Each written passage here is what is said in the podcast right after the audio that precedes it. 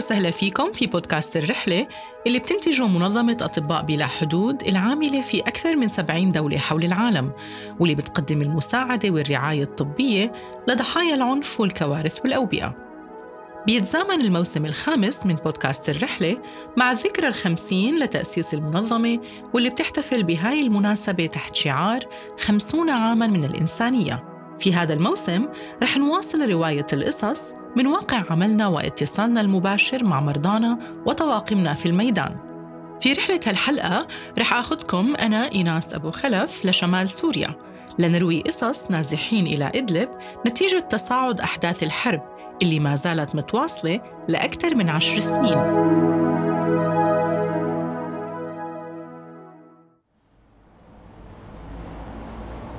مصطفى من منطقة عندان في محافظة حلب تهجر 6 مرات من بداية الحرب، وهلأ هو بيدير مرفق للرعاية الصحية في مخيم دير حسان في إدلب.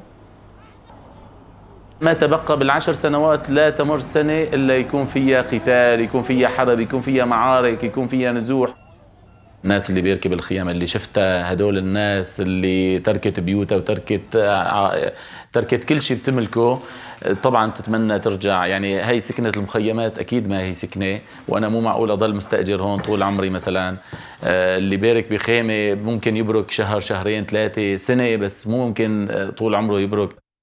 أنا كنت في مدينة عندان بال2011، بالآخر 2011 نزحنا على كفر حمراء، ومن كفر حمراء رجعنا على عندان، بعدين رجعت نزحت على الدانة، بعدين على دار عزة. أنا بالنسبة إلي كشخصياً يعني رجعت بعدين على تقاد وعلى عندان، ورجعنا بالتهجير الأخير نزحنا هون على الدانة. الأمكنة اللي نزحنا عليها كلها فيها عنف، بس مثلاً بدرجة أقل من المكان اللي أنا كنت فيه. مصطفى، شو اللي خلاك تساهم في إنشاء مراكز صحية في أماكن نزوحك؟ وقت بلش النظام يستعمل العنف صار في إصابات، ونحن ما عندنا مشافي، ما عندنا مراكز طبية، فنحن عملنا بأكثر من مكان مركز طبي مثلا إسعافي، يعني قدر الإمكان لمعالجة الناس. فعملنا مركز طبي وقتها بعنادان، عملنا مركز طبي بكفر حمراء. وقت اللي رجعنا نزحنا من كفر حمراء رجعنا بآخر نزوح، وقت اللي انتقلنا على تقاد من شي 3-4 سنين نقلنا المركز الطبي على تقاد. طبعا نحن المراكز الطبية اللي أنشأناها بكل أوقات النزوح بكل الأماكن اللي اشتغلنا فيها، يعني كانت بعمل طوعي من الأطباء اللي معنا، من بعض الممرضين. طبعا كان في ندرة يعني بالممرضين بالكوادر الطبية، لأن الغالبية في منهم نزحوا وفي منهم هاجروا لبرا سوريا. وعانينا طبعاً كتير من موضوع قصف المنشآت الطبية. طبعاً ما في يعني مكان، ما في منطقة بالمناطق المحررة إلا انقصف المكان الطبي. يعني كانوا دائماً يقصفوا المشفى الميداني أو النقطة الطبية ويقول لك هون في إرهابيين، هون في مقرات، وهون في مسلحين. هذا الحكي كذب. النقطة الطبية معروفة، المشفى معروف، هدول الأمور كلها معروفة، ومعروفة دولياً يعني أنه هون في مشفى، هون في مركز طبي، هون في الفترة اللي كان فيها النزاع عم يشتد في أنحاء عدة من سوريا، دخل تنظيم الدولة الإسلامية كعنصر جديد على الساحة السورية في عام 2013 بعد ما كان نشاطه محصور في العراق.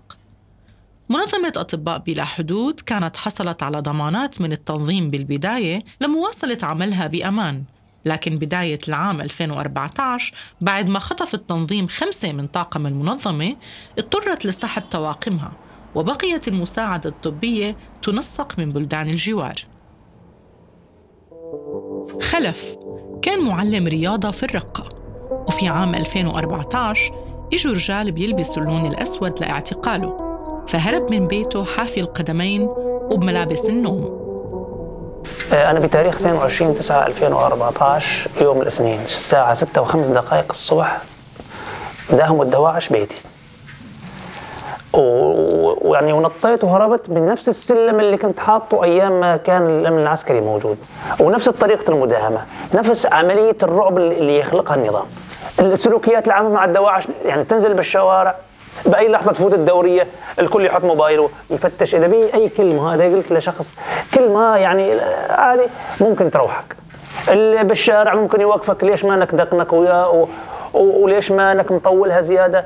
ليش البنت وبالعصا وبده يضرب البنت بالشارع، وانت تشوف بنت عم تضرب بالشارع؟ يا اخي ما في امكانيه انك تضبط نفسك، واذا تدخلت تقتل، واذا ما تدخلت تقتل نفسيا. فاخر مرحله انا بالنسبه لي فعلا اخر مرحله شهرين صرت ما اطلع، لانه الطلعه هي مقتل نفسي او جسدي. طيب خلف، انت شو عملت؟ كيف تصرفت لما هربت؟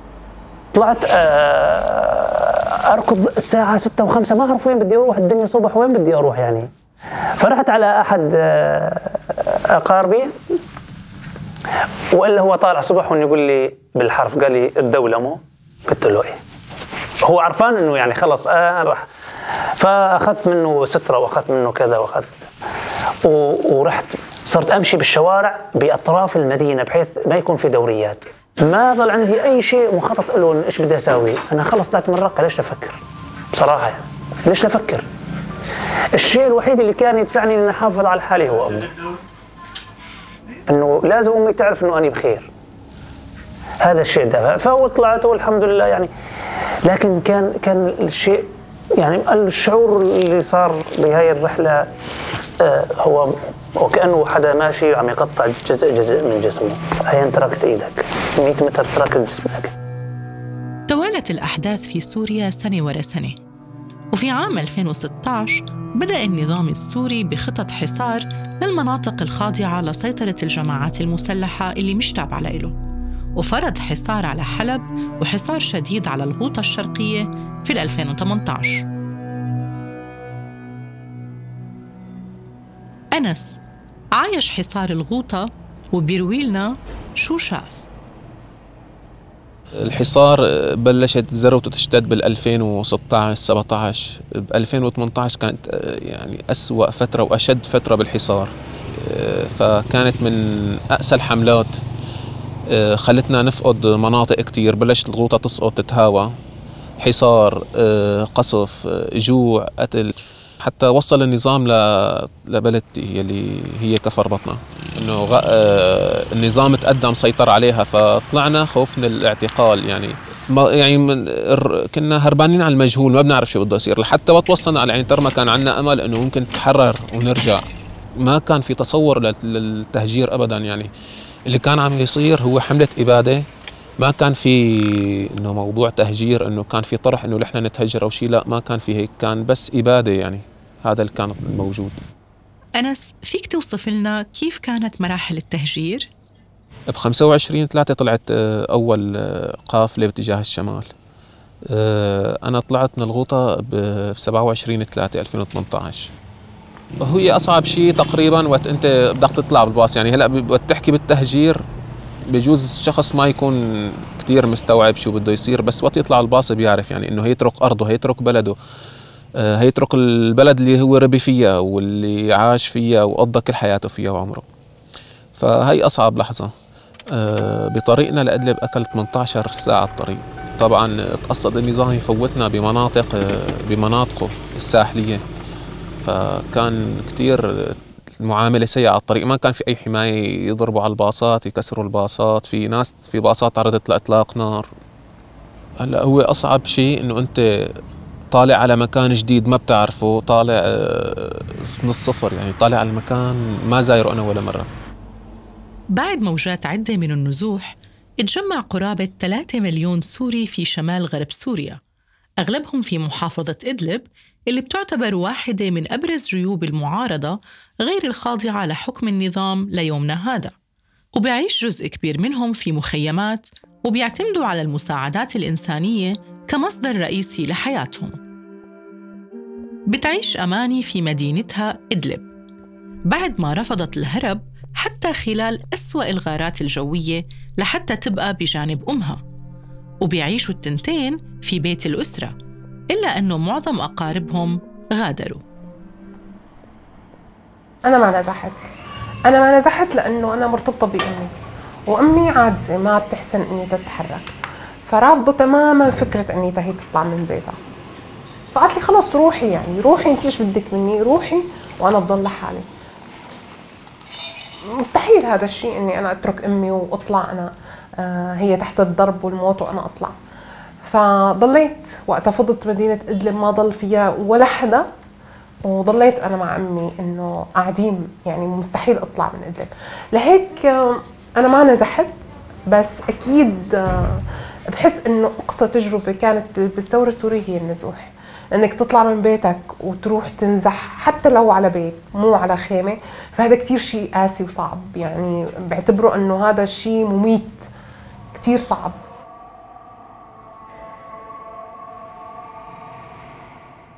عماد كان عامل بناء في زملكا بالغوطة الشرقية، وعاش تجربة النزوح كاملة، كونه الآن بيعيش في كفر تخاريم قرب إدلب.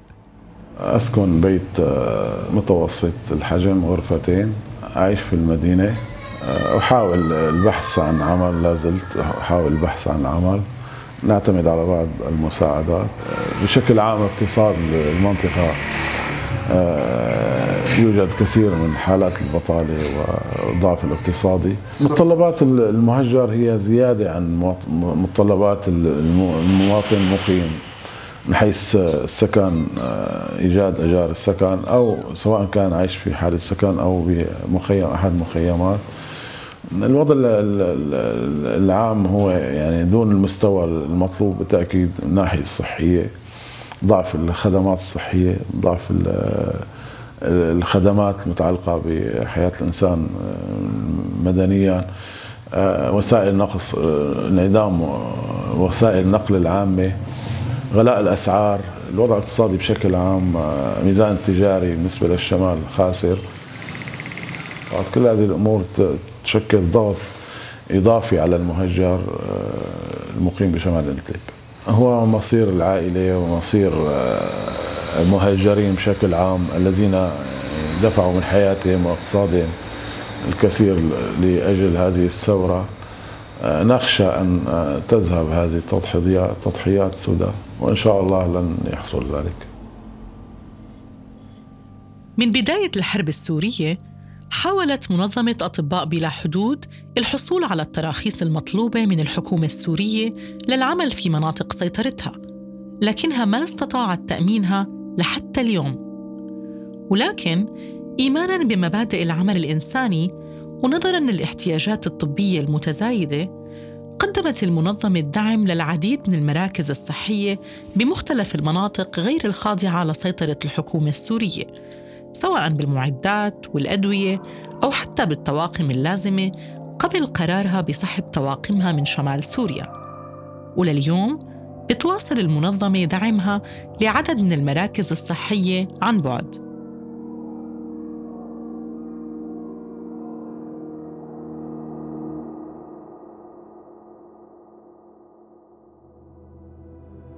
في نهاية هاي الحلقة بنحب نشكر كل شخص شاركنا قصته ومعاناته في الحرب السورية اللي للآن ما وجدت طريقها للهدوء والاستقرار، وخلفت حتى هاي اللحظة أكثر من 12 مليون شخص، يعني تقريباً نصف السكان الأصليين مهجرين، منهم 5.6 مليون لجأوا خارج بلدهم. نتمنى السلام لسوريا اللي عانت القصف والقتل والدمار والأزمات الاقتصادية والآثار النفسية الصعبة على مدى أكثر من 10 سنوات من الحرب، وإنه يتحقق للسوري اللي عانى وما زال أبسط معايير الأمان والحياة الكريمة. كنا معكم في هاي الحلقة، من التقديم إيناس أبو خلف، ومن الإعداد والإشراف إيهاب زواتي، وعلى الهندسة الصوتية محمد حجازي. تابعونا على ساوند كلاود، فيسبوك، وإنستغرام، وسبوتيفاي لتعرفوا أكثر عن الحلقات القادمة.